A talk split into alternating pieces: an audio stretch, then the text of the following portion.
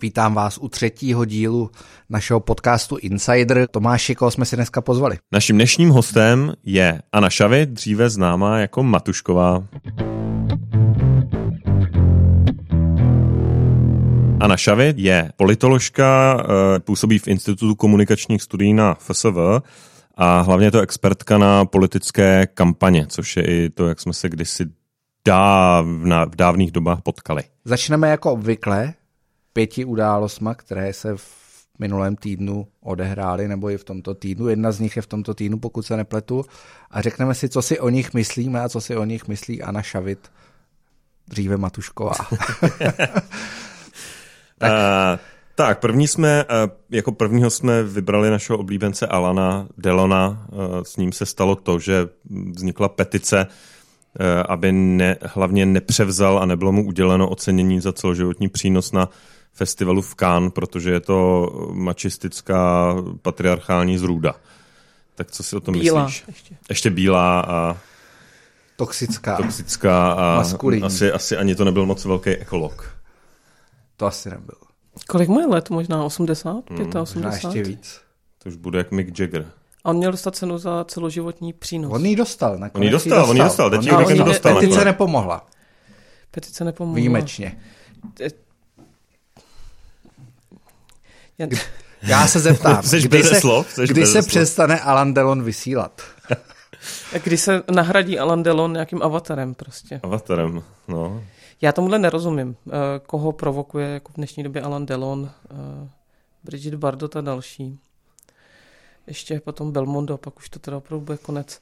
Nevím, nechápu tu energii, která je věnovaná eh, tomuto, hlavně na tom podle mě nejděsivější, ta kompletní jako nevzdělanost a nepochopení, že doba se nějak vyvíjí, pravděpodobně se možná Alan Delon někdy nechoval podle dnešních jako pravidel, ale z druhé strany 60. Eh, léta, kdy byl největší hvězda, se taky chovala naštěstí zcela jinak než dnešní doba. Já si jenom pamatuju, eh, když jsem studovala ve státech a podívala jsem se eh, do jedné knížky o volebních kampaních, která sledovala segmenty a volební účast – z roku 84, pak jsem si ji schválně našla z roku 92 a další, protože to každý rok se updateuje, jak se tam samozřejmě měnila měnili afroameričani z Černochů prostě na afroameričany a tak dále a tak dále a tak dále. Tak to je možná, to je v pořádku. V roce 84 se říkalo niggers, v roce 92 se začalo říkat afroamerican. Ale před, jako řešit Alana Delona mi opravdu přijde, že jsou jako zajímavější témata v dnešní době a že možná to něco vypovídá o Kánském filmovém festivalu víc.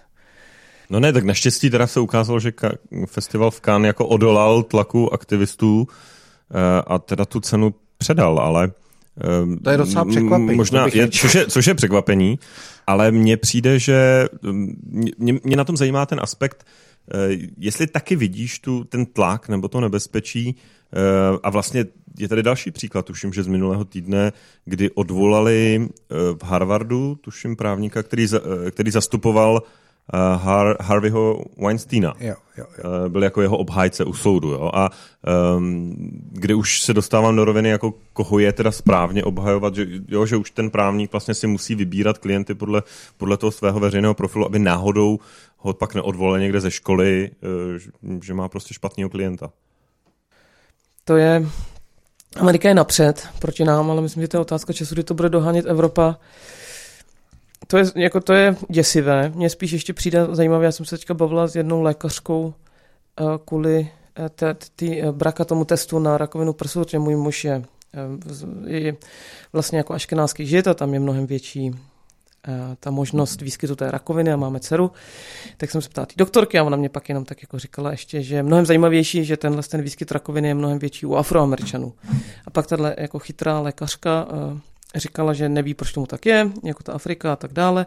A pak já jsem se jí říkala, že to je zajímavé, že jsme geneticky jiný.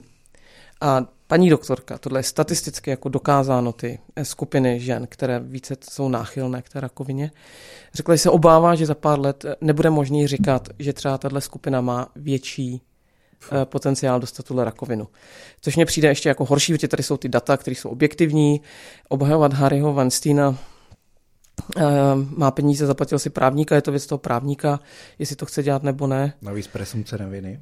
Pořád, pořád to je druhá ještě. věc, no. Harvard, eh, je tohle z u těch univerzit je složitý, protože oni mají svůj vlastní eh, mission statement, nějaký plán, nějakou zodpovědnost občanskou. Samozřejmě ty americké univerzity jsou ještě zcela orientované na to získávat klienty a chtějí ty lidi, aby tam šli studovat.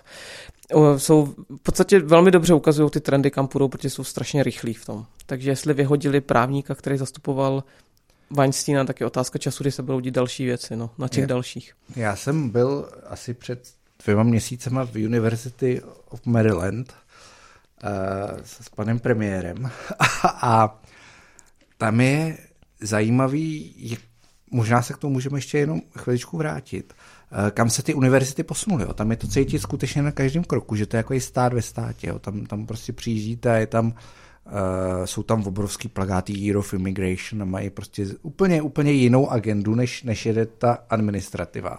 A zapálil jsem si tam cigaretu ještě s jednou kolegyní na kampusu, jo. No to se nesmí. Na kampusu. Ne jako v baráku nebo někde, yes. prostě úplně, tam nic nebylo, prostě takový parčík. A hnedka prostě přiběhla nějaká místní, jako, uh, nevím, Policie. smoke guard a, a hned jako nutili to zhasnout okamžitě, tady se nesmí kouřit. Já jsem říkal, jako, ty vole, to sorry, tak eh, to už je trošku moc, ne? A tak, tak jestli jsi byl s panem premiérem, tak jsi řekl sorry jako. Sorry jako. Sorry. je z druhé strany, jako ty univerzity speciálně ve státech vždycky představovaly nějaký protipol administrativám, že jsou levicové, to je známá věc, budova SIPA jako zahranič, studium zahraničních vztahů a politologie na Kolumbijské univerzitě z 60. let má velmi malá okýnka a to vzniklo po studentských bouřích, aby se nedalo vyhazovat nábytek z těch oken. To znamená, že ty univerzity na to jako připravujou. To je jedna věc, uvidíme, jak se to bude přenášet jako do společnosti a jest, nebo jestli se nám začne opravdu vznikat úplně odtržená elita, což budou uh, uh, ty všechny naše děti, co vystudují a versus jako zbytek světa. Tak. Dobře, jdeme dál, abychom, abychom dodrželi naše časové limity. Uh, Google přestal spolupracovat s Huawei. Je to uh, poměrně překvapivý rozhodnutí. Já se tě zeptám, jak vůbec nahlížíš na takovou, mě na tom nejvíc zajímá, že je tady obrovská korporace, která nemá konkurenci absolutně nikde ve světě, možná Amazon nebo, nebo Facebook. A ta korporace zjevně jako spolupracuje s politikama a rozhoduje se, plní nějaký politický zadání. Jo což je podle mě taky do určitý míry nový fenomén, nebo jak to vnímáš? tak vždycky byli lidi, kteří ovlivňovali politiku a nebyli zvolení, akorát to asi nebývalo na téhle, řekla bych, jako globální úrovni. Je takové to pravidlo, že se ovlivňovat politiku, jdi a kandiduj, um, většinou to byly jako velcí sponzoři, velké korporace, ale nebylo to na úrovni typu, že Google, eh, který používáme prostě úplně všichni na celém světě. To, v tom je to jako překvapivé a novinka je jako asi lidsky pochopitelné, že ty majitele mají nějaké politické názory, přesvědčení, něco upřednostňují, jsou na ně jako vyvíjeny různé nátlaky, a že si chtějí dělat, co chtějí, co, co, co, co chtějí, ale z druhé strany eh, to vede k tomu, že se to odrazí, eh, jak bude vypadat eh, prostě politika světy u nás. No, tam je... Tam je uh, to, že Google rozhodně, že je to kritizovaná eh, firma za to, co dělají v Číně, na jednu stranu se tváří jako hezky, ale vycházejí vlastně Číně do stříc, takže ten krok je z tohohle pohledu překvapivý.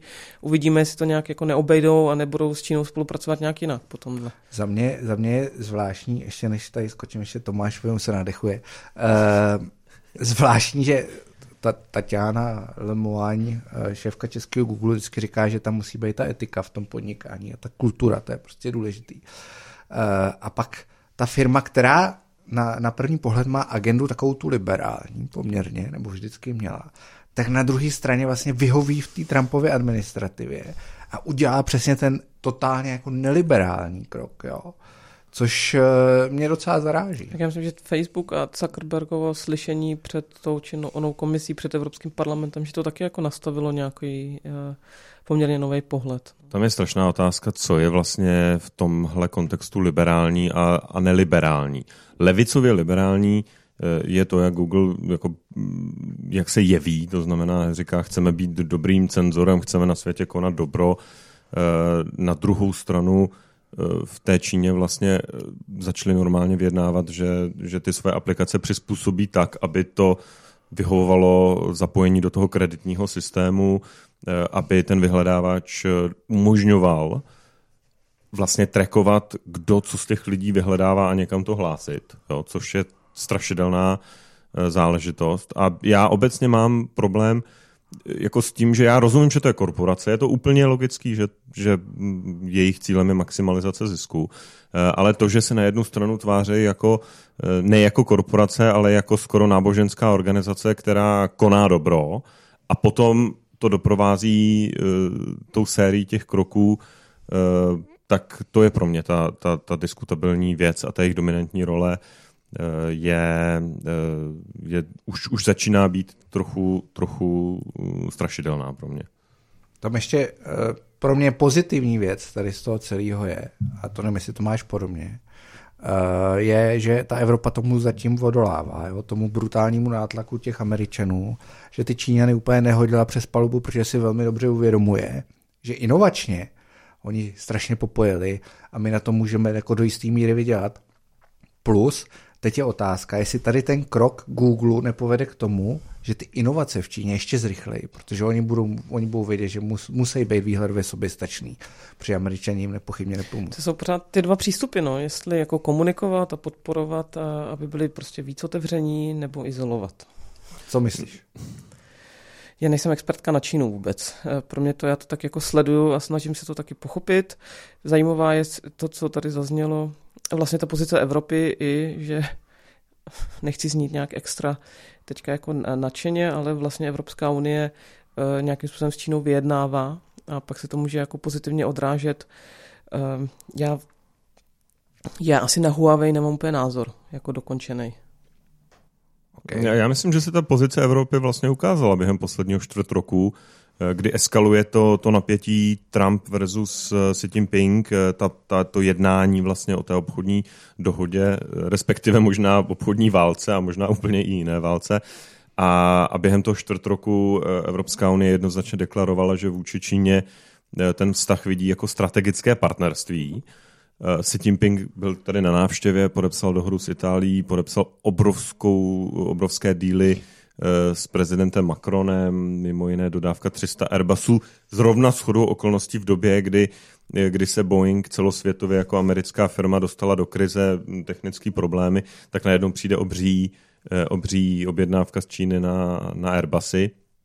Takže tam podle mě se trošku ukázalo, že najednou ta Evropa vlastně profituje z toho, že je jako uprostřed a, a, a teď jako je to předcházení. Teď mám pocit, že se to zase eh, trošku zvrhává a že, že jak, ten, jak to, co udělal Google, tak, eh, tak třeba to jednání vůči Huawei i v, i v Evropě uh, z, už se zase řadíme do toho, do toho střetu na, na tu stranu Američanů, logicky asi, ale je vlastně je, je celkem zajímavý to pozorovat. Co tam máš dál? Co tam mám dál? Konec ministra kultury, pana Staňka předtím ještě konec ředitele Národní galerie pana Fajta. Tak eh, kulturní scéna jistě jasa. Mě osobně dlouho fascinuje to, eh, ta míra té politizace naší kulturní scény. Eh, určitě je možné kritizovat mnoho věcí na Fajtovi, ale z druhé strany to, co provedl za posledních pár let z Národní galerii, je jako neuvěřitelné. Ten prostor je otevřený, svěží, je to srovnatelný s ostatními evropskými galeriemi, takže tady jako skvěle, ať to bude kdokoliv eh, v tom čele, tak já doufám, že v tom bude pokračovat. On už to je nějaký ten uh, bývalý šéf manažer. kosteleckých úzenin nebo je něco takového. Úseku červeného je, je, masa. Je, je, to, je to člověk z Agrofertu, pokud se nepletu, a dokonce mám pocit, že dělali v kosteleckých úzeninách, ale nejsem si tím úplně jistý. Já to taky nevím. Uvidíme, jestli tam zůstane ten tým, který měl vlastně fight. On měl zajímavé kurátory i z ciziny, nejenom jako Čechy a dělali, myslím, opravdu dobré věci. A samotná osoba pana ministra? Eh. Z hlediska, z hlediska marketingového, komunikačního. Tak eh, Nádhera. Kdybychom se drželi té retoriky eh, kosteleckých uzení nebo něčeho jiného, tak vypadal trošku uležele. No. No ne, a já, mě fascinovalo, teď, teď když to vezmu čistě pragmaticky z pohledu politické komunikace nebo aktuálně toho PR, je tady ministr, nemá úplně dobrou pověst, eh, jak je schopný odkomunikovat věci. A jde do sporu vlastně s, s jedním z největších lidí nebo z největších představitelů toho kulturního rezortu ředitelem Národní galerie, což samozřejmě pokud na to má náboje, tak, tak je to možný. Ale tak ten styl komunikace, jak to, jak to provedl vlastně, jo? Že, že, že ve finále odstřelil Fejta, ale zároveň odstřelil sám sebe. sám sebe, že nebyl schopný, že tam objektivně je audit, který dokazuje a, a pojmenovává všechny ty pochybení uh, pana ředitele Fajta a, a z toho, co jsem teda viděl, tak to, to není úplně triviální. Tak, uh, ale, ale ta diskuze se vlastně okamžitě odvedla uh, a, a ten ministr kultury nebyl vůbec schopný to udržet uh, u, u těch pochybení, u té věcné podstaty.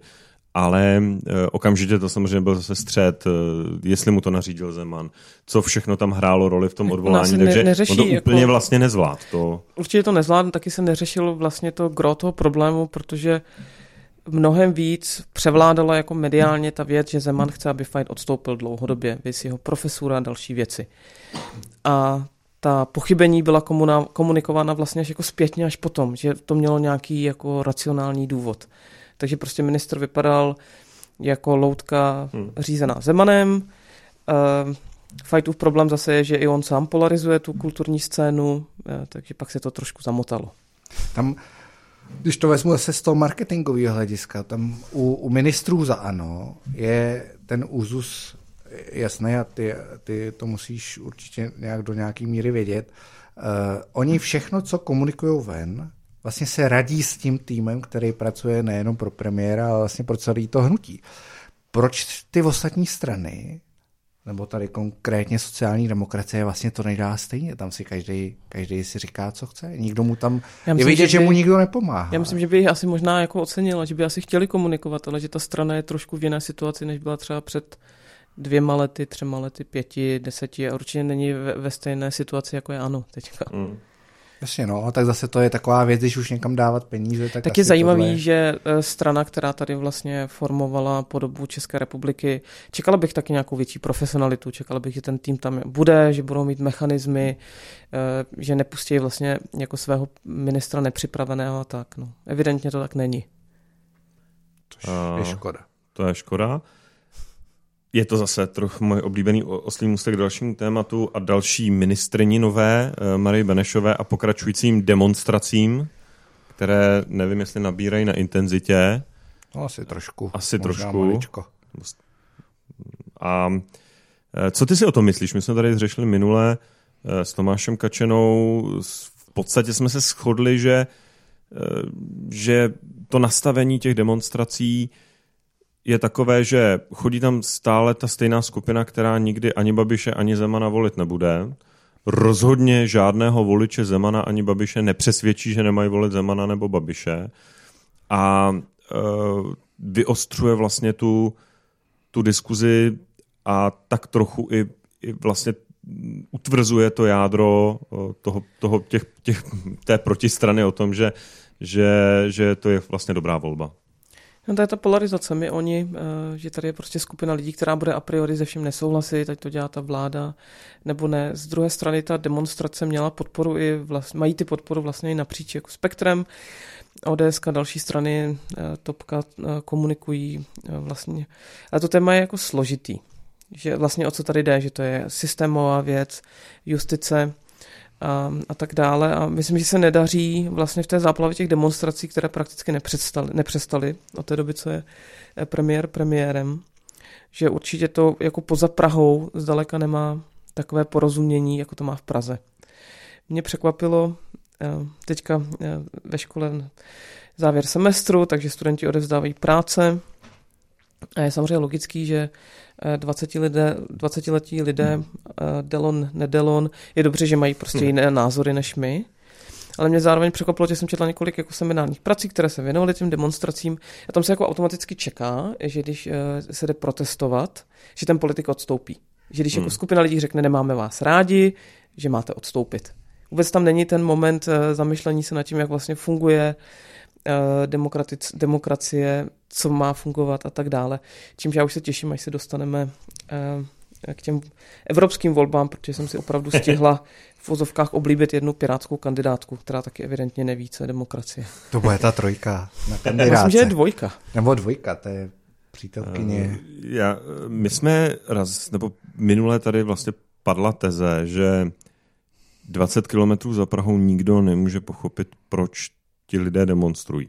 Ještě je Brno. Že, že co? Ještě je Brno. Ještě teda Brno. Brno uh, Ta univerzitní daleko. města, dejme tomu. Ne, dobře, Brno, Brno souhlas. As, asi ty demonstrace probíhají na menších městech, ale reálně já teď mluvím o tom, jak někomu vysvětlit, že uh, demokraticky zvolený premiér, byť trestně stíhaný, nominuje někoho dle ústavních zvyklostí, prezident to potvrdí. Eh, kdyby přišla Marie Benešová a řekla, já jdu zbavit eh, Andreje Babiše trestního stíhání, já jdu tady zlikvidovat státní zástupce, ale ona nic takového neřekla. Ona jenom se zamýšlí nad nějakou reformou, což je její jako svatý, svaté její právo. Má být, a je, je to její, její práce. A navíc je to nastartovaná věc. Navíc je to nastartovaná a mluví věc, o tom takže... každý v každém volebním programu, že u nás potřebujeme reformovat, zrychlit soudnictví a tak dále. Přesně tak. A myslím, že tady nikdo nás nemůže podezřívat, že bychom byli advokáti paní Benešové, kdokoliv z nás. No, to ne, to rozhodně ne. No mě, t- a teď máme zase další oslý můstek a to je náš poslední bod za uplynulý týden.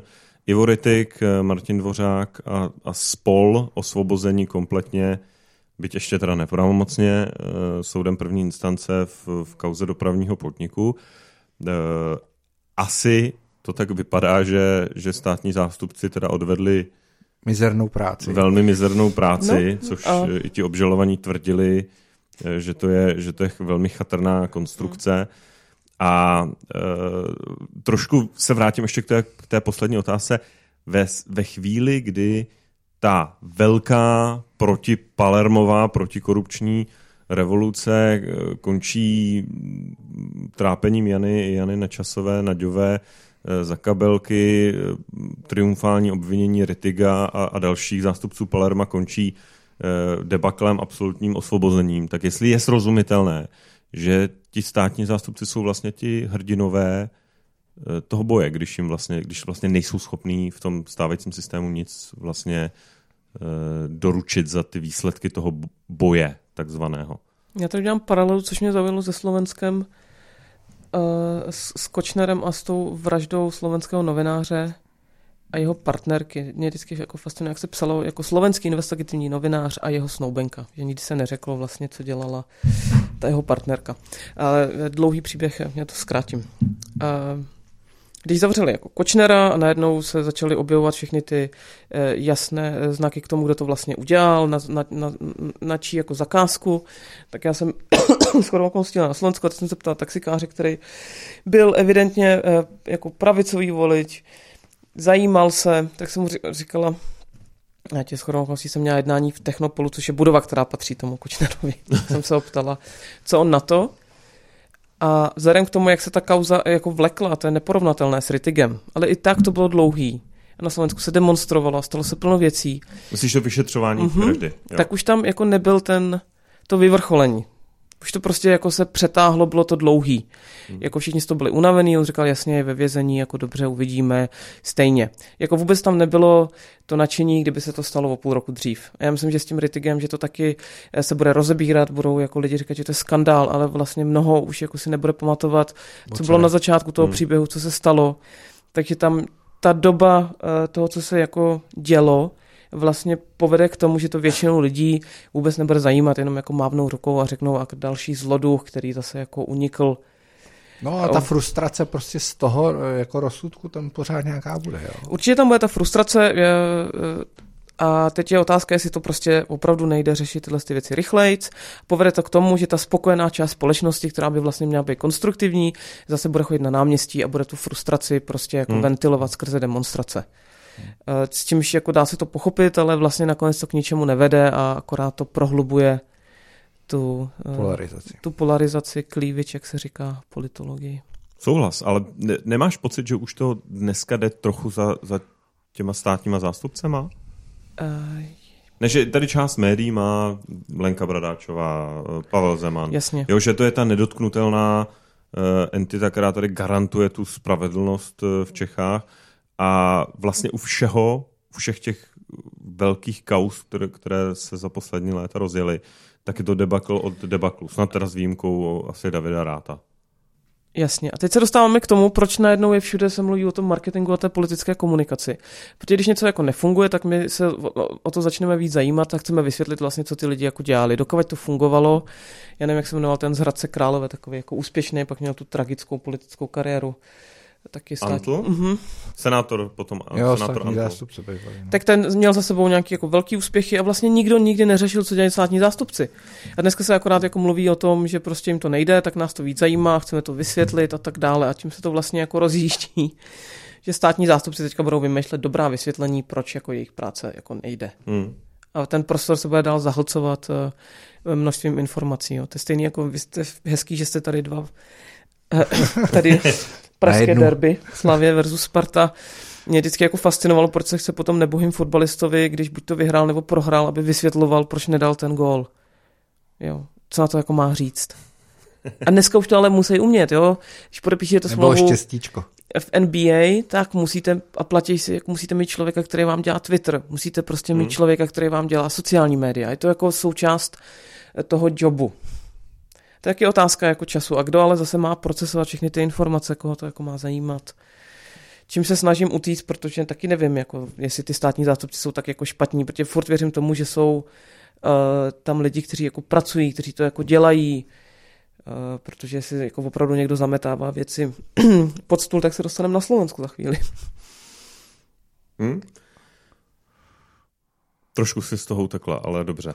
Uh, tak, pojďme, uzavřeli jsme tu naší pětku eh, témat za uplynulý týden, pojďme na ty hlavní témata um, diskuze. Pro mě teda aktuálně za už týden, už tenhle pátek se bude volit do Evropského parlamentu. Máme za sebou několik měsíců intenzivních, úžasně provedených, eh, skvěle načasovaných kampaní jednotlivých stran s neuvěřitelně silnými lídry, kteří tady nastolují, nastolují závažná témata ve společnosti. Takže každý úplně přesně víme, koho máme volit. A... To, to je ideální svět, Tomáši, já jsem právě tady popsán. Uh, ne, tak asi se shodujeme, že já teda v sobě cítím neskutečnou frustrovanost uh, z těch stávajících eurovoleb, úplně ze všeho. Tak se tě chci zeptat, jak to, jak to vnímáš ty, jednotlivé kampaně, jednotliví lídři, eh, je z čeho si vybírat, je, to, je tam vidět nějaký progres z pohledu politického marketéra? Já musím každý den jako odpovídat nějakým známým na otázku, koho mají volit. Skončí to tím, že zase jako odejdou nespokojení. Já budu mít takový jako neobjektivní eh, pohled, jelikož eh, tyhle ty volby, já vlastně, vlastně s výjimkou jednou na Slovensku, tak se na ně vždycky dívám spíš jako akademik, ne tak eh, my jsme součástí eh, na institutu eh, vlastně jako celoevropského výzkumu, což vede k tomu, že v podstatě všechno, co je ve veřejném prostoru, my musíme vyfotit, nahrát do takové aplikace, vidět každý video a číst většinu facebookových sdělení voličům a národu od vyselektovaných osmi stran, které, dejme tomu, jsou považovány za to, že můžou nějak uspět. Čímž pádem myslím, že ta moje znalost té kampaně je teďka eh, opravdu výrazně vyšší než voličů a někdy i těch politiků z těch stran.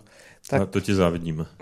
No, je to hezký. to mě děsí. Uh, viděla jsem i ta videa, která vlastně málo kdo vidí.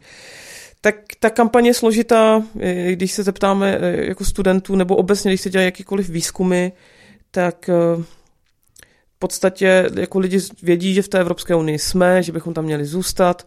Brexit, myslím, dost stlumil jakékoliv nápady na check-city nebo checkouty, eh, protože je vlastně vidět, že to skoro jako nejde, co bychom potom dělali. Eh, ale já když se teda zaměřím na konkrétní věci, které mě přijdou velmi zajímavé, tak i ty nejvíce proevropské strany velmi srdnatě bojují za Evropu, ne za Evropskou unii. Tam je takový jako rozdíl že eh, v těch slovních spojeních se objevuje Evropa, málo kdy Evropská unie, protože Evropu máme všichni rádi, Evropská unie nás irituje. Um, málo kdo má tu kampaň jakoby opravdu zacílenou a v tomhle je teda potřeba říct, že to dělalo ano první volby i tyhle volby, že se jako jedna z mála těch stran soustředí fakt na evropská témata. protože to je většinou, že se jako kritizuje spíše lokální politika. V tomhle tom je ODSK velmi, tam má prostě toho, že kritizuje jako Babiše a pak je srdcem Evropy. Tam myslím, že je škoda, že nepřišli s nějakou jako energičtější věcí. Eh, myslím, já jsem to tady kolegům říkala, ale doporučuji všem teda video rozhovor v zahradě, které myslím to evropské, pro evropské srdce, nejedno pro evropské srdce zlomí. Zlomí kterým směrem? Nevím, roz, roztříští na, na kousky. Uh, no pak jsou strany, které prostě to mají Jenom aby, teda, aby všichni věděli, o, o co jde, protože podle mě to video vidělo, vidělo strašně málo lidí, tak je to pan profesor Fiala s Honzou Zahradilem v Zahradě. Teď mě vlastně došlo, že to je hříčka na to jméno Zahradil v Zahradě. To ti to došlo to později než mě. Ještě Fiala. A ještě Fiala, jako Fialka třeba, že tam byla. Tak a, a vedou spolu dialog o, o, o Evropě a o, o Čechách. Jako, já ty jsi, ty jsi uh, stála vlastně u zrodu toho marketingu hnutí ANO v roce 2011. 2012. 2012. Uh, to mě zajímá nejvíc asi, když vidíš tu kampaň, která je postavená na těch jako SMS-kách, kde, kde Dita Charanzová jako lídrině, což je strašný slovo teda. Uh, Líderka můžeš používat. Líderka. Lídřice. Lídřice. Líderka je lepší, konečná, ale. Teda. Líderka je lepší než lídrině teda. Líderka, to, to no. výrazně. To je slovenské, ale ne. Líderka podle mě taky jde, no. No. Lídrině je trošku obrzeně. A jsou tam nějaké SMS, je to poměrně jednoduchý. Myslíš si, že ten, jakoby ta svěží, ta svěž, svěžest, svěžest marketingová, která tam byla na začátku toho hnutí, tam zůstala do dneška? Myslím, že měli svoje jako vzlety pády a proto mě zase přijde třeba ta evropská kampaň, mi přijde velmi nápaditá. Jako eh, tohle je jednoduchý koncept, velmi srozumitelný, protože to je až jako učebnicové. Tam oni prostě řeknou, co, jsme, co je problém, tohle jsme udělali, nebo tohle uděláme. Je to prostě jako srozumitelný. Eh, Dita Charanzová obhajuje ten mandát, takže já myslím, že to je dobrá kampaň. Mě tam fascinuje, že jim se podařilo dokonale vykrást vlastně ty ostatní strany, protože on bojuje teďka za uh, proti dvojí kvalitě, dvojí potravin. kvalitě potravin, což bylo téma Ochrana sociální demokracie. na internetu. Dvojí kvalita potravin asi možná i lidovci dvojí kvart, ale přitom je to vlastně na Evropské unii taky vyřešený téma. No. Komise k tomu vydala věci a těžko se to nějak zásadně změní. Ale já myslím, že těm stranám zase, ať jako to chápem, chápejme to, že nemají moc jinou možnost pro, Tady já jenom vím, že eh, jsme s kolegou dělali fokus skupiny na Slovensku a i na Slovensku vyšlo, že jediné, co lidi zajímá, a všem teda, co je zajímavé, dvojitá kvalita potravin zajímala všechny a potom plasty zajímala lidi do 35. Takže je poměrně pochopitelný, že tohle téma jako rezonuje. Ta dvojitá kvalita potravin mnohem v podstatě pouze ve střední a východní Evropě, protože ten výzkum, co děláme, je evropský a v žádné jiné zemi, kromě Slovenska a Čech, se to tak nekomunikuje. Logicky. No. Hmm, dobře, no já, pojď, pojďme možná, já si v hlavě dělám takovou kategorizaci těch kampaní. A došel jsem k tomu, že jsou tři kategorie. Jedna je kampaně s drivem, který reálně mají šanci oslovit někoho mimo tu cílovku těch stran, jakože opravdu pomoc v kampani.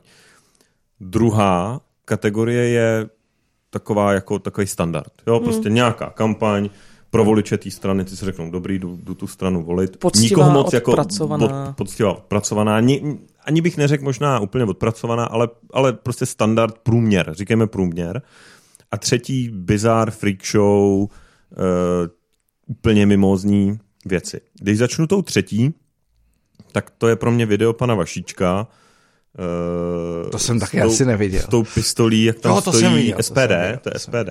Vůbec teda SPD i jako lídr uh, Ivan David pro mě úplně nes, neviditelný, nesrozumitelný, vždycky v 98 ministr zdravotnictví. No to já vím, to já vím, to já vím, ale přijde mi, že, že ta kampaň stojí úplně za, za houby a, a jenom vždycky z toho vzniká nějaká, nějaký bizarní, jako, nebo utíkají z toho nějaký bizarní prvky, Táhne. jako to video. Táhne jí Okamura. Uvidíme, jak totiž... Eh, Táhne jí Okamura? Táhne. Jako respektive při nejmenším... Já Okamuru poslední čtvrt rok nikde neviděl. Při nejmenším... Na billboardu. Tak na, eh, billboardu, na billboardech a při nejmenším v tom jako sociálním prostoru, který prostě přehlcují, zahlcují. Uh, Samozřejmě ano, si třeba nechává to načasování, my jak kódujeme všechny ty posty, eh, tak tam je třeba 150 postů SPD versus jako 10 postů jiných stran. Je oni jako každý den... Pořád jiná intenzita. Úplně jako neuvěřitelná intenzita. Drží se Evropy, ať jako komunikují cokoliv, ať už kritizují jako vládu tady, eh, či zmiňují eh, prostě slečnu, kterou nepustil muslimský řidič do autobusu ve Francii a tak dále. Jako tak ve všem dělají to spojení Evropa problém, ale to, to ještě ale dotáhli to jako o další úroveň, že ještě opravdu se začínají, co jen možná už já si říkám nebezpečný, eh, že se soustředí na opravdu jako boj s liberalismem, cokoliv, že už se dívají i na to, co se třeba učí na vysokých školách a poukazují na, na to, co to je jako za nesmyslnost, tyhle kurzy a tak dále. Jako začínají to dělat tak jako, myslím, že můžou jít velmi dobře na notu frustrovaných eh, lidí. Je to, je to tím, že my to nevidíme, nebo to máš, no, máte pocit, že, to ne, že, že je to jenom cílený? Uh, prostě... Navíc Okamura, jako jeden z mála českých politiků, je na Instagramu kam dává prostě posty jako každou sobotu, neděli, on je na nějakém, a to byste mohli vidět, fotbalovém zápase, ačkoliv on se soustředí spíš na okresní přebory, je na každý jako výstavě Harleyů, cokoliv, co se děje, tak on tam prostě je.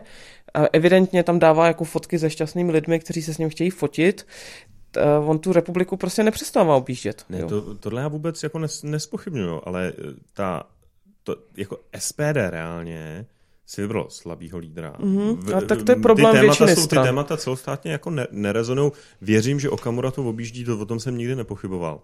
A teda uděl, udělám asi to, že si ho přidám na Instagramu, což jsem teda s tomu jsem se bránil. Ale e, podle mě e, tyhle volby pro ně byly obrovskou příležitostí. Tady je jádro lidí, kteří jsou frustrovaní EU, Eh, chtějí, chtějí být slyšet. Ty volby mají extrémně nízkou volební účast. Extrémně. SPD by, je, by ty svoje lidi mohlo za určitých předpokladů mobilizovat, ale podle mě ne touhle, touhle kampaní. A po vzoru možná Salviniho a dalších by, by opravdu mohli udělat eh, v těch volbách jako já nevím, dvojnásobek toho, co reálně mají, mají v preferenci. Vidíme, je to, ale jako... je to těžký to uh, Oni sami si myslí, že to no. neudělají. Já, je, tam, je to z toho, to je jako druhá věc, kterou musím říct, tak jako, že z toho je cítit vlastně takový, taky, že moc nevědí, co si s těma volbama počít. Jedna věc je, že se zmítají mezi tím, jako všechno kritizovat tu špatnou retoriku a potom vy jsme součástí té, jako té Evropy, kde je ta Pen a, a Salvini a všichni tyhle ty ostatní Wildersové a ty lídři a my prostě zachráníme Evropu proti civilizační zkáze a pak zase jako klesnou prostě zpátky k, k jako... A už taky začali komunikovat potraviny. Což mně hmm. přijde, že to už je znak jako totálního zoufalství. Já jsem mluvil s pár lidma vodních Eh, což teda je strašný přiznání, ale prostě tomu se jako občas eh, člověk nevyhne. A oni sami říkají, že pro ně ty volby nejsou vůbec důležitý. Jo, pro ně oni to zdali vlastně Národní. Jo, do, do značné míry, protože mají asi změřeno, že i kdyby se snažili sebe víc, tak prostě toho voliče jako nemo, nezmobilizují no, jejich voliče. A tohle myslím, že je cítit například i třeba u lidovců, hmm. kde Eh, sice pan Svoboda prostě dělá takovou tu, přesně by se to hodilo do tvé druhé kategorie, takovou jako tu poctivou, pěknou kampaň, takovou jako nikdo nemůže rozporovat, že je Evropan, že to je hodnotový politik, je tam dlouho, zároveň pak to tam prostě válcuje eh, Tomáš Zdechovský, který uh, prostě pokračuje to podobně hmm. jako intenzivní kampaní, který hmm. se tam dostal minule jako nepřekvapivě a uvidíme, jestli prostě lidovci budou mít jeden či dva spíš prostě ten jeden mandát, čí bude. Sociální demokracie? Já myslím, že sociální demokracie pokračuje v takovém jako neřízeným, řízeným poklesu. Ona tam měla poměrně velkou sestavu těch europoslanců. Uvidíme, jestli jim přijdou volit, ale spíš taky mluvíme eh, prostě o jeden, dva mandáty. Eh, ta komunikace pokračuje v, oni vlastně komunikují furt stejně. Jo? Kdyby měli 25% preference, hmm, jako mývali, přesně. tak není žádný velký problém. Ale vzhledem k tomu, v jaké jsou jako situaci, eh, tak prostě ta komunikace taky není výrazná. Já to, to vystihuji můj pocit. Oni, jejich kampaně stavěná tak, my jsme ta velká strana, oni máme těch 25% ještě... a my to jedem ten standard a oni nám to tam ty naše lidi naházejí. To a... ještě nepřipustili, že už to prostě tak není, no. Protože mě teda úplně nejvíc zarazilo, oni mají, viděl jsem jeden spot z fotbalového hřiště, jak tam No, no, to ten je Pavel Boc přichází a dává někomu červenou a pak tam přijde ještě Hamáček. To jsem taky neviděl. A, a vš- ty jsi nějak mimo úplně. Ne, já, A- já na tohle To prostě A, a, jako- přijdou, a já jsem si říkal, takže ty víš, jako politický marketér, že začne mistrovství světa v hokeji. Celá země bude žít hokejem. Budou všichni od To A jsem do si já teda nespojila, jo. řešit hokej. A ty uděláš prostě fotbalový, fotbalový klip jako rozhodčího. Já jsem spíš přemýšlela, oni tam mají tu lékařku, myslím paní Sehnálková, Sehnalová. Sehnalová, Olga Sehnalová. která je zase seriózní politička, odvedla právě plno eh, věcí ohledně i těch dvojitých potravin a tam je a na, na, na těch billboardech ona ukazuje jako kartu žlutou hmm. nebo jakou. Ona byla první, kdo to téma otevřel. No, a je to a kdo ho do úplně- té Evropy přines. Neříkám, že by tam měla držet jako šunku, ale ta žlutá karta je úplně nesrozumitelná a je vidět, že se ta kampaň tříští, teď pod se eh, pan po- europoslanec Pod si začal dělat to svoje, on tam dává ty jako fotky, kde je prostě v přírodě a ve volném čase zachraňuje přírodu. No. Což je mimochodem, jako to mně přijde, že tam je ta klimatická změna a všechny věci, že vlastně to téma jeho, on tomu fakt rozumí a je, je přírodovědec, eh, že to je obrovská šance, obrovský potenciál tam jako dostat tady Gréty a jejich uh, následovnice prostě a následovníky jako k volbám, jo. Ale není to vlastně v té Já kampani se moc zeptám vidět. pro obyčejného voliče, průměrného voliče sociální demokracie, je Greta zajímavá? Je jako tohle téma dává smysl? Dostane tě k volbám? No, potřebuješ tam dostat někoho navíc, podle mě, jo. A to eh, jako ten navíc, tam by někde mohl někdo být, no. Pravda, bohužel nikdo nechodí k evropským volbám. Uvidíme, 23, 21, kolik to byla ta účast? 23%. 23, ale odhaduje se 19 teď asi, ještě míň. Nejmíň Ne, bylo, myslím, 18 byla, 18 byla, byla 18, Na Slovensku no. byla nejmíň v Evropě, 13 to byla a půl. 13. No. No. To už, no, je na To, už, to už se vyplatí založit si nějaký hnutí a zkusit se tam dostat. Uvidíme. Eh, Co mě zajímá nejvíc, teda eh, v některých průzkumech vycházel předpoklad, že by Piráti mohli Ty volby vyhrát. ty volby vyhrát. A ta kampaň, na mě to tak působí, je trošku neviditelná.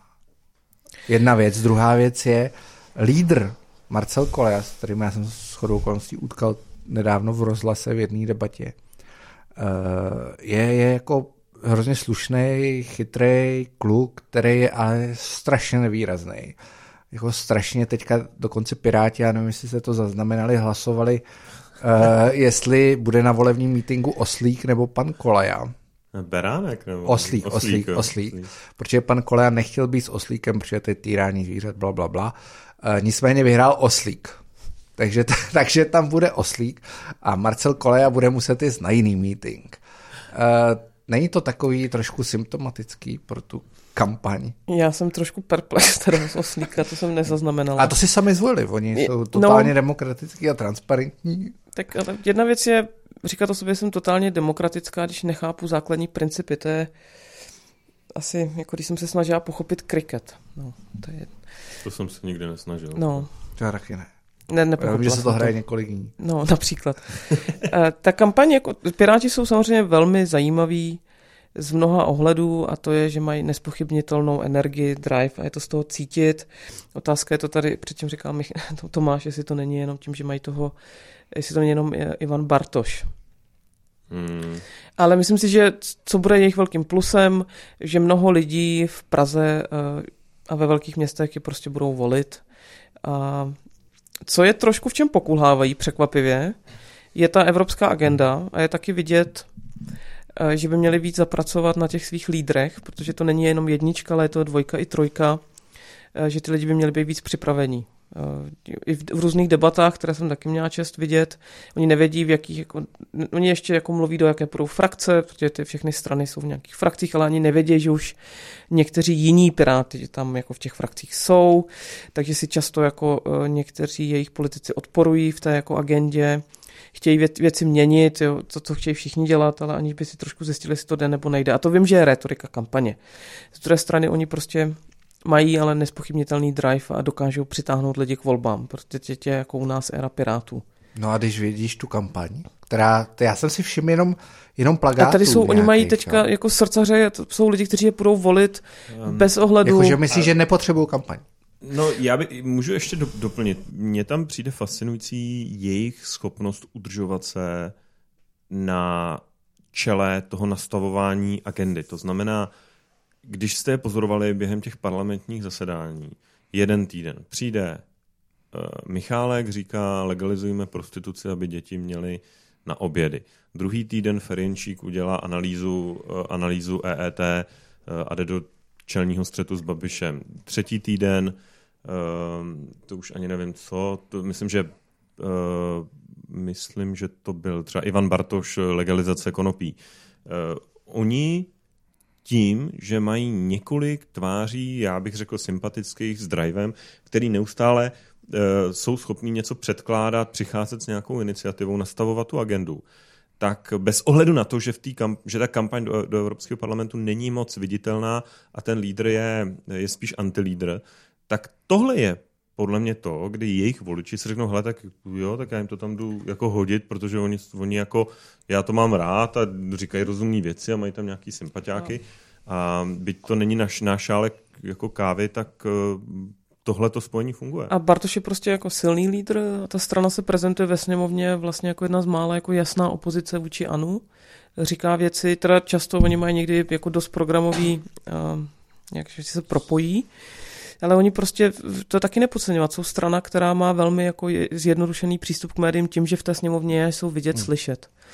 A určitě tady je ta touha po těch jako mladých politicích, je to, uh, ano, mělo experty a Piráti mají prostě, už bych ani neřekl už ani experty, ale ty mají prostě jako mladé lidi s, s drivem a to na té kandidáce je. Takže já myslím, že uh, u nich jako překvapí, že prostě je budou lidi volit a bude jim to úplně jedno, kdo tam kandiduje a co říkají.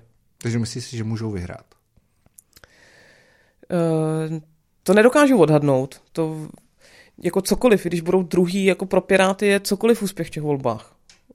Jestli porazí ano, eh, které se čeká jako vítěz, uvidíme a to opravdu záleží, kdo půjde volit. Jestli hmm. půjde volit jenom Praha, Brno, hmm. tak eh, to dopadne nějakým způsobem. Navíc eh, na druhou stranu bych nepodceňoval, ono v tom ono si vlastně vybudovalo relativně už stabilní voliče, kteří je podporují. Jo, to něco, co se furt čekalo, že ne. Tady můžou překvapit lidovci zase s tím, že mají ty svoje voliče. Zapomněli jsme jako ty odhady jsou různý. Jo, tak jako říká se ano Piráti, že pak teda ODSK Eh, pak je ještě zajímavý, jsou různí jednotlivci na dalších kandidátkách, jestli se podaří Teličkovi prostě překlopit ten hmm. potenciál hmm. jako jedince, jestli ho bude někdo kroužkovat. Já nevím, jestli jste už viděli ty plachty. Viděl jsem něco málo ne. vlasů, hodně hlasů, nebo něco takového. Eh, no, je to jejich, jako, jejich dost, že 40 těch listin je potřeba se tím jako prolistovat, najít ty strany, pročíst si to. Strašně moc. Je to zajímavý. A chci se ptat, ještě se vrátím trošku k těm Pirátům. Neberou oni ten bonus opozice, že když seš liberální městský volič a chceš někoho proti Babišovi, tak. bojíš se Babiše, mm-hmm. Tak e, vlastně tady je samozřejmě část té opozice, která okatě má ten program jako antibabiš a, a demonstrace a tak. Ty Piráti tak tam jako vždycky někdo za ně na tu demonstraci přijde, ale ne, nedělají ze sebe tu stranu čistý antibabiš, jdou po těch tématech. No, oni nabízejí alternativy. No a nabízejí nějaký, nějaký jako alternativy a zároveň člověk, když se na ně podívá, tak je jim celkem jasný, že jsou alternativou vůči tomu Babišovi, že asi s ním do té vlády nepůjdou. Je... Nevím, ale no. jakože že ta logika těch voličů je, hele, chci ho dostat pod kontrolu Babiše, bojím se ho, tak tyhle ty kluci na to jako mají energii, mají na to dobrý nápady, mají tam nějaký lidi, tak to jako zvládnou? A ne, jasně, ale oni jsou... ty tradiční strany. Oni jsou jako perfektní v tom, že když někomu jako nesedí to ano a vlastně neví proč, ale přijdou jim takový to, co jako jsou jako normalizační, tak vedle ty piráti, eh, kteří podle mě opravdu nejsou jako liberální demokraté, ale vlastně taky jsou jako v některých aspektech ultralevicoví, hmm. tak působějí hrozně jako cool a působějí jinak a určitě nepůsobějí eh, prostě, že jsou to jako eh, normaliz- že jsou jako normalizačníci. Přitom pro mě jsou často svazáci, jo, úplně jako tím, co jako hlásí. Hmm. Ale prostě jsou taky. jako svěží, nebojí se, mají jako velkou energii. Uvidíme, jsem zvědavá, jestli budou mít prostě 4-5, jako 6 mandátů, co to provede z hmm. jejich lídry, taky jako Brusel, evropský peníze, tohle, tohle. Tam je fascinující ta práce toho Ivana Bartoše, že, že Piráti měli doposavat v Evropském parlamentu jednoho, uh-huh. jednu europoslankyni která končí teda. Mě, ještě, až, ještě o ní mnozí jako mluví velmi dobře, no, že jako říkají, že je taková jako pracovitá, že všechno si to jako zvládla Němka, ne? Nebo co to e, Julia Reda, no. Němka, která teď končí kvůli sexuálnímu obtěžování v, ve své kanceláři. Takže ona byla obtěžována či obtěžovala? E, byla obtěžována její asistentka. A e, ten člověk, který jí obtěžoval tu asistentku, je lídr Němec, kandidátky německých pirátů Eh, a ona je na ně nazlobená, že nebyli schopní ho sundat. Eh, kvůli tomu vlastně skončila, přitom ona by měla zvolení jednoznačně jistý a, a přinesla by skvělý výsledek v Německu. Jo. Jako já ji hmm. nemám fakt rád, ale uh, totální respekt k tomu, co ona odvedla. Jako takhle by to prostě mělo vypadat. Jo. No, Ale... No, ti čeští piráti budou evidentně a oni budou mít výrazní, pět lidí. Jo. Výrazní oni. i v rámci jako těch evropských pirátů, že? Budou. Ta jejich dvojka je dokonce předsedkyně nějaký jako mezinárodní jo, jo. pirátský strany. Jo, uh, oni, hmm. je neuvěřitelný, že oni budou, Němci se tam dostanou, piráti asi nějaký, a oni tam budou vlastně nejsilnější piráti. No, Evropy. pirátům pomůže, ještě uvidíme, co se stane s tímto Okamurou, totiž ta poslední debata, která bude jako v televizi, kde je nějaká šance, že se na ní lidi budou dívat, tak tam půjdou lídři politických stran, to znamená ty nejznámější tváře a vlastně se tam zase přenese ten jako český konflikt, který mu ten volič rozumí a na poslední chvíli se, eh, ta debata dokonce nějaká i v pátek, mm-hmm. čtvrtky, pátky, tak tam se lidi jako rozhodnou za podle těch jako zažitých schématů, co tu máme. A tam prostě Bartoš určitě uh, bude výraznější než, to jste neměli říkat s, tímto ne, s tím zvířetem, než pan Koleja. Třeba tam taky pošlo do té debaty toho. Ne, ne, on tam nebude, toho. nebude, oni tam budou skutečně Ale jenom ty předsedové. Předsedové, okay. No, mě překvapila jedna z těch debat, kterou dělal člověk v tísni, který jako dělá to pravidelně, že eh, kam poslali Piráti, a tam byla, vůbec byla jako zajímavá skvadra. Piráti tam poslali eh, paní Gregorovou, za ODS se tam objevil Aleksandr Vondra, a pak tam byl Štětina, tam byli jako koho chtěli jako studenti. A u té Pirátky bylo zajímavé, že uh, ona si to asi naučí. A ona byla schopná říct věci typu, to že, tady, že v 90. letech tady uh, vládla ODS a ČSSD a že vůbec neví, jestli byl vlastně jako demokratický strany a demokraticky zvolený.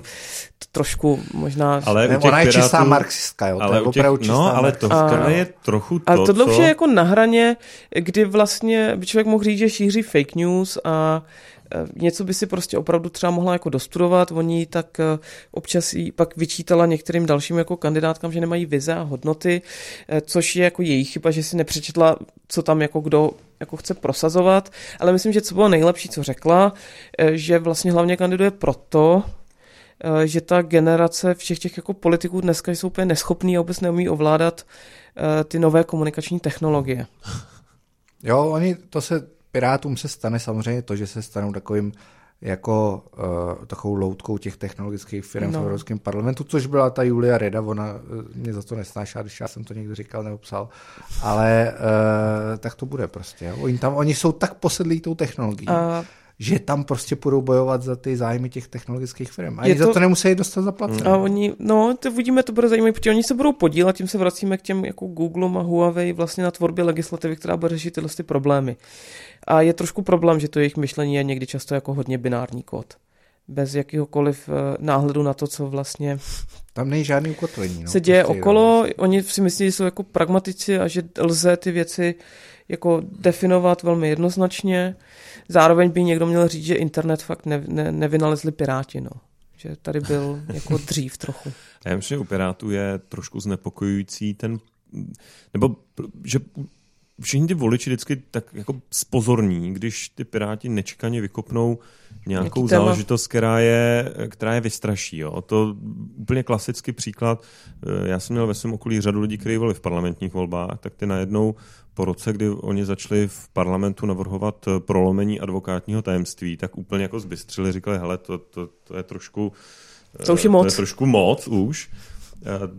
Druhý moment byl, že zase jsem znal pár lidí, kteří volili v komunálních volbách a trošku se jim, trošku jim v nich hrklo ve chvíli, kdy pan Hřib přišel s tou, s tou úžasnou myšlenkou, že bude zdaňovat e, byty, které někdo nevyužívá. Se udělá prostě podle elektroměru, přece to je jasný, jednoduchý, mm-hmm. technicky proveditelný, tak uděláme ten audit a eh, uvidíme, a kdo má ten byt, jakože ho vlastní, ale Nebydlí tam. nebydlí tam a ani ho nějak moc nevyužívá, což zjistíme z toho elektroměru, tak ho zdaníme. A, a, a už jako spousta, Otevřela spousta oči. řada z těch lidí říkala, hele, to je... Ty znáš už zřejmě jako hodně, věc." hodně divných lidí. Znám hodně divných Ale lidí. to je, to je klasika, jako tyhle ty, uh, je dobrý je nechat mluvit, no. Čím díl mluví, tím většinou překvapí. Kdyby, No. si, kdyby si seš politoložka, tak kdyby si měla udělat takový výhled, a nemusí se bavit jenom o evropských volbách, jo? Kam, se, kam se ta, já myslím, že jsi schopná to asi, asi nějak, uh, kam se posune ta, ta politická scéna. Jo, ve smyslu, byly tady zásadní konflikty, Zeman. Zeman je člověk, který totálně jako polarizuje a, a všechno se děje kolem Zemana. Ty lidi na náměstí stojí v podstatě kvůli Zemanovi. Jo, tam je pořád ta Benešová, frustrace, že jo. Zeman. A ten Zeman tady nebude věčně, jo, do roku 2023. Dva- Je to tak? 23, Ano, 23 je prezidentská volba. Co se stane pak? Jo? Přijde Babiš a bude prezident? Nebo když nebude Babiš prezident, kdo bude jako polarizovat? Nebo myslíš si, že zmizí ta polarizace? Myslím, že bude něco jiného a už, už se o tom nebude přemýšlet, ačkoliv ne, Zemana Klaus, protože já jsem šla studovat politologii. Kvůli Zemanovi a A Klausovi. furt tam jsou. A je možný, že Klaus zase bude kandidovat znova. Jako vypadá pořád ještě dobře. To já si nemyslím. Já myslím, že no. To si nemyslím. Uvidíme, budou nás čekat krajské volby. Když to úplně jako zase vrátím k takové té eh, poctivé politické práci, tak krajské volby budou velmi důležitý pro mnoho z těch stran. Eh, Jak se udrží. Jo, ty jsou taky další volby, které je velmi jednoduchý jako úplně ignorovat, ale pro strany typu jako lidovci budou strašně důležitý, jestli obhájí svoje mandáty, to br- jako rozhodne o jejich další existenci sociální demokracie, komunisti, i pro ty piráty. Vl- Vlastně jak se nám jako všichni ukotvějí na tady té úrovni. No a potom samozřejmě ty národní. A co bude dál fungovat je samozřejmě ten konflikt versus jako Babiš, eh, ten asi tak rychle nezmizí. Eh, Ale já, ne, já neočekávám, že se stane něco jako dramatického. Oni všechny ty velké změny jsou dost plíživý. A myslím si, že ta skupina lidí, co chodí demonstrovat, bude unavenější, unavenější a možná celkově ten, co je jako zvláštní, že ten politický prostor je čím dál tím jako polarizovanější. A vlastně je to mnohem agresivnější, než to tady u nás bývalo. A vytváří se ten pocit, že to je jako nesrozumitelný ta politika, což pak vede k, k úplně hrozně jako zkratkovitému chápaní. Pak najednou někdo přijde a řekne, že to je takhle. Mě fascinovalo v jedné ještě evropské debatě, co dělá televize Nova. To, Nova. Tam byl ten Ray Korenteng, eh, byl moderátor jedné z evropských debat a když už to začalo být jako složitý ta diskuze, tak on do toho vstupoval s takovými komentáři typu, přijďte, ale to je pro diváky nový příliš složité, pojďme to jako zjednodušit. To, to by našeho diváka jako už nudilo. Tak je- jestli tohle je opravdu reál, eh, tak eh, to bude čím dál tím vlastně mnohem méně zajímavý, ta politika. Když se vytva, vyt, vytrva, jako není tam žádný obsah, jako ideologický. Jenom marketing. No. No já se bojím, že jako a teď úplně na rovinu, Jako hodnoty, proč, a te, ta volební účast to ukazuje, proč jít volit k eurovolbám? Proč jít volit k eurovolbám? Jako reálně ten impact ve srovnání s národníma volbama je nula. A to nula, absolutní Já nula. fakt nechci znít jako tady nekonečný obhájce Evropské unie, ale zase dneska jako uh, ve zkoušce zase někdo napsal, že jsem se ptala, volby druhého řádu se tomu říká, už to jméno není moc jako pěkné. Volby No, no, prvního řádu, to. prezidentský, a jasně, a to je teorie z 80. let Německa. A, že teda to nemá žádný jako dopad, ale co ukázal Brexit? My jako Česká republika nemáme s nikým single ekonomickou dohodu, my máme jako Evropská unie. To znamená, že my si můžeme jako namlouvat, že to nemá jako na nás vliv. Můžeme se tady jako utěšovat v naší jako hezký České republice, eh, že dál budeme politicky nekorektní, že dál budeme moci nazývat věci pravým jménem, ale je to jako otázka času, kdy se to všechno začne chovat úplně stejně. Jako to, že jsme trošku zpomalenější v některých věcech, já jsem za to ráda, to je druhá věc, ale jako je naivní si myslet, že Evropská unie nemá jako dopad na naše životy. Já No- si no myslím, ne, že to obrovský. nikdo ne- Já si to- myslím, že obrovský. To přesně tak. Já si myslím, že ty volby jako A smysl mají velký. Vlastně jo. by někdo mohl říct, že to je jako jedna velká konspirace proti voličům, protože to nikoho jako nezajímá, nikdo tam nechce jít volit a tak dále, ale ty volby jsou jako neuvěřitelně důležitý. Já si myslím, že já jsem tam pět let jsem žil v Bruselu a pracoval, mm-hmm. že dělal jsem zpravodaje Četky. A okay. zná, z, nějak prostě celkem znám ty procesy, jak, jak to funguje a vím, že ta důležitost je jako neporovnatelná s čímkoliv jiným, i co se děje u nás. Jo. Ale myslím si, že velký, velký problém je v těch politických stranách, jo, protože ten Evropský parlament, jehož role po té Lisabonské smlouvě neuvěřitelně posílila, je plné jako bizarních figur. Jo. Je to tak? Protože ty strany tam posílají jako druhořadý lidi. Jo. A nikdo na světě přeci nemůže po lidech chtít, aby šel jako s nadšením hlasovat pro, pro koleju, jo, nebo pro, já nevím, já to vychází... se někoho dotknout. Já, ale, ale já, prostě s vám, já s váma jako budu pro Ivana Davida. Jo, já jako, ale proč tam jde druhořada, ta druhá liga českých politiků nebo jakýchkoliv politiků napříč Evropou? No protože reálně tam budou sedět, budou mávat rukama nad stohama dokumentů, na který mají minimální vliv. Jo, ovlivnit opravdu můžou jako promile věcí. Rozhoduje komise, tam, to, jo, to je druhá to věc, je, jako komise, to je, to, jasně. To je, komise to je ten design, spíš, to je ten, no, rozhoduje. Reálně rozhoduje. Eh, to je ten design, v kterém to všechno vzniká. To znamená, tak samozřejmě, že komise tady, je problém. To je tady vy, my všichni budeme volit do orgánu, eh, který eh, naprosto absurdně mění svoje sídla mezi Štrasburkem, Europarlamentem. Už to je tak, tak idiotsky nastavený, že to vlastně nikdo normální nemůže pochopit, proč se to jako děje. A, a volíte do orgánu, který vlastně reálně fakt je strašně ve vleku té komise.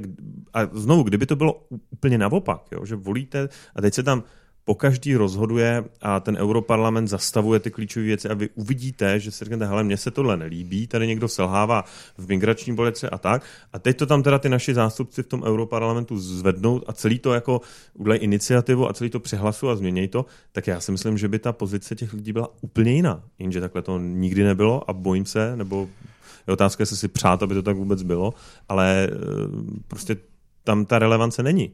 Já si myslím, že to je čím dál tím častěji, je to tak, jak říkáš, že opravdu s tou silou, kterou ten parlament získává v čase a získává, reálně získává.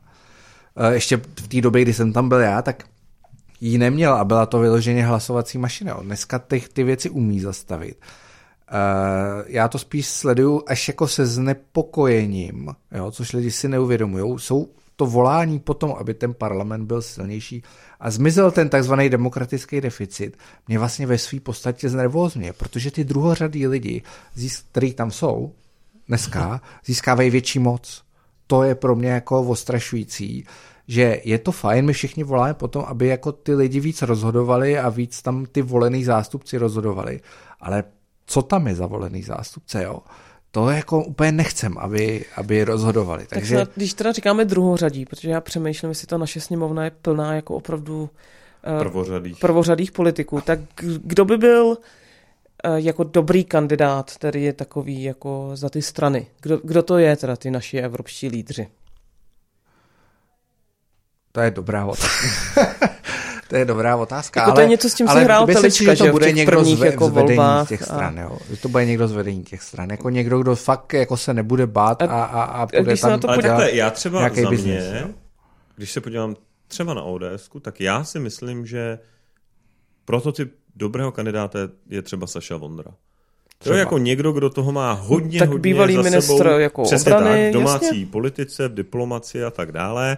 Eh, řekněme na sklonku politické kariéry a řekne si, hele, tak já jdu do, do Bruselu. Tak to, tak to si... A Ale 14. Je, místo na kandidáce není úplně jako... Kolika? 14. No, je, je, a to není přeskáče. ani nahoře, ani dole. No. Aby si ho někdo všimnul tam. Ale sociální demokracie je spousta bývalých ministrů. Sociální jo? Prostě demokracie ko, mohla... Kohout, nebo já nevím, jestli to je vůbec ještě sociální demokracie, teda, ale... Myslím, že není už. No, ne, ne, ne. Uh, nebo Zaorálek, nebo někdo. Prostě, Takhle, jo? my, já když jsem se o tom bavil v Británii, jsme tam byli na nějakém školení, tak ten člověk říkal, hele, my to máme tak, že volby do Evropského parlamentu nebo eurokandidát k Evropský parlament je důchodový systém té strany. No tak to My... Británie je výborný příklad. Teda, no, to, jako tam, to, tam, tam, tam to trošku nevyšlo, ale uh, jako ta idea poslat do toho Bruselu někoho, kdo má zkušenosti, zasloužilé, už třeba v té domácí politice nemá takový místo, tak to mně přijde jako docela zajímavá, zajímavý koncept. Protože teď tam půjde paní eh, tady Gregorová A to je, to jako není úplně dobře, hmm. jo, protože uh, u nás, my to tak nesledujeme, jako to třeba sledují u Němci, jo, přece jenom to o něčem bude vypovídat a uvidíme, no. Tak to po, po, zase to popře, že mileniály nezajímají evropské volby. Mm, jasně. to je pravda. To je pravda. No, ale to je taková pravda jako...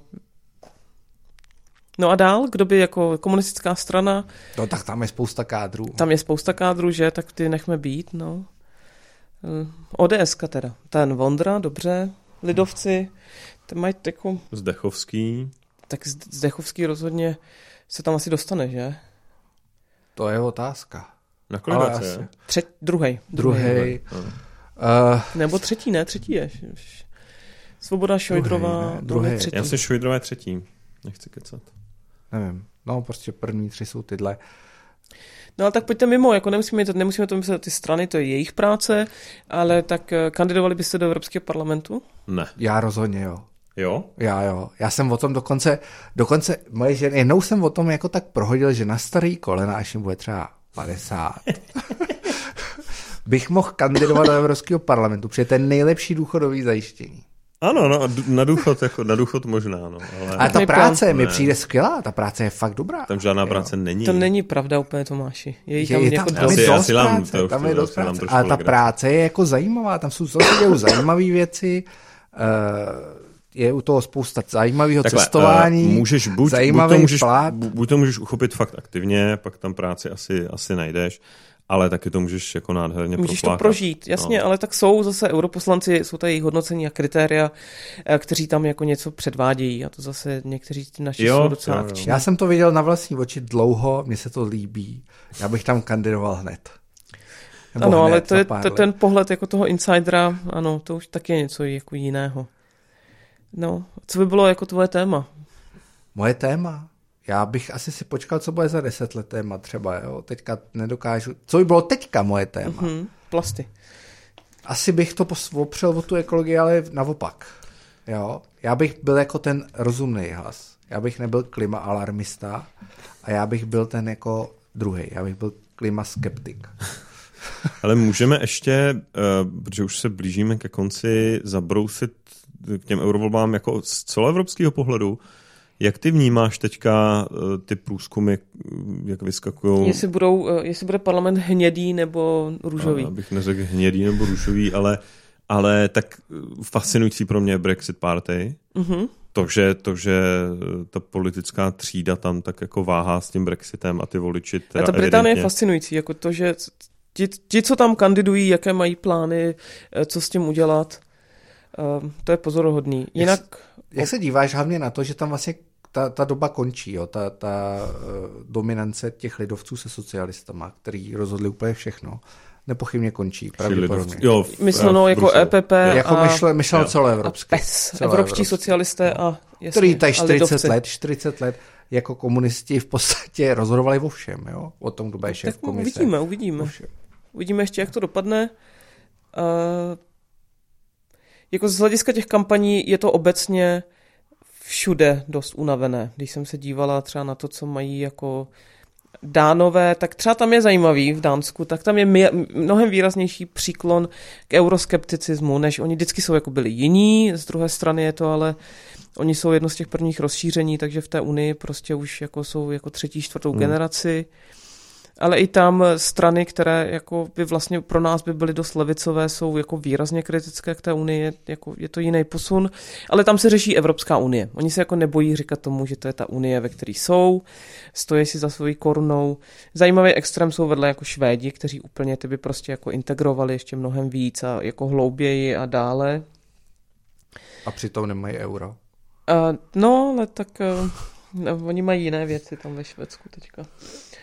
Jako obecně myslím si, že ty volby, že ve, ve většině jako těch starých evropských zemí ta účast bude mnohem vyšší, ale že to je taky něco, co bude, co jako pokračuje z tradice. Takže já myslím, že jeden z těch fenoménů bude, že o ty volby bude obecně menší zájem na kontinentu. Hmm. Něco, co možná překvapí některé ty jako starší demokracie. Uvidíme, jak, jak, jaké se tam dostanou strany. Tady bude zajímavá jak ta Itálie, eh, tak Francie. A Ve Francii to bude i zajímavá předzvěst toho, co čeká pak Macrona, protože oni mají jako vlastně záhy další volby, myslím, že 9. června, jestli se nepletu. E, Německo, to taky jako e, ukáže, co tam vlastně se děje, protože migrační krize, Angela Merkel jako odchod, tak myslím, že můžeme ty volby sledovat mnohem víc jako určitý signál o tom, co se bude dít na národních volebních e, potom hřištích, než co to vlastně vypoví hmm. o celé Evropě. A dozvíme se to až v neděli večer. No. Tož je největší oprus nasledování hmm. evropských voleb. Já nevím, jestli to není požehnání, protože takhle musíš trávit vlastně uprostřed toho víkendu celou sobotu eh, vždycky těma volbama. Klikání volby se chodit, sledovat, No to je pro, pro provoz webu takhle, je to takhle ideální. si užiješ víkend, takhle si užiješ víkend a, a večer, večer, večer bude volební Ty jako z, provozu, z pozice vydavatele bys to měl vidět úplně jinak. Protože volby jsou největší žně ano. celého roku. Já myslím, že teda u nás bude zajímavá ta účast, protože ovlivní výsledek těch voleb. No, to jo. Což je jako vlastně zní strašně hloupě, protože to tak je vždycky, ale větší, nižší. Pojďme udělat, no. pojďme udělat závěrečnou tečku, která bude spočívat v tom, kterou jsem teď vymyslel. Že každý z nás řekne strany na prvních třech místech. Ano, Piráti ODS. To, prostě, to bude nějak jako výstředně jiné, no. Ano, Takže, Piráti ODS. Piráti, ano, ODS. Věříš, že vyhrajou Piráti? Já věřím, že jo. Já si myslím, že ta, že už ten příklon ano k eh, těm pencistům a podobně mm-hmm. je tak velký, že ta účast je úplně srazí.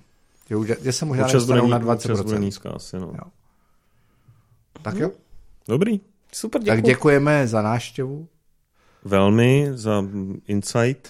Myslím, že jsme si trošku vyčerpali, že to zní jako debata o Evropské unii, no, na závěr.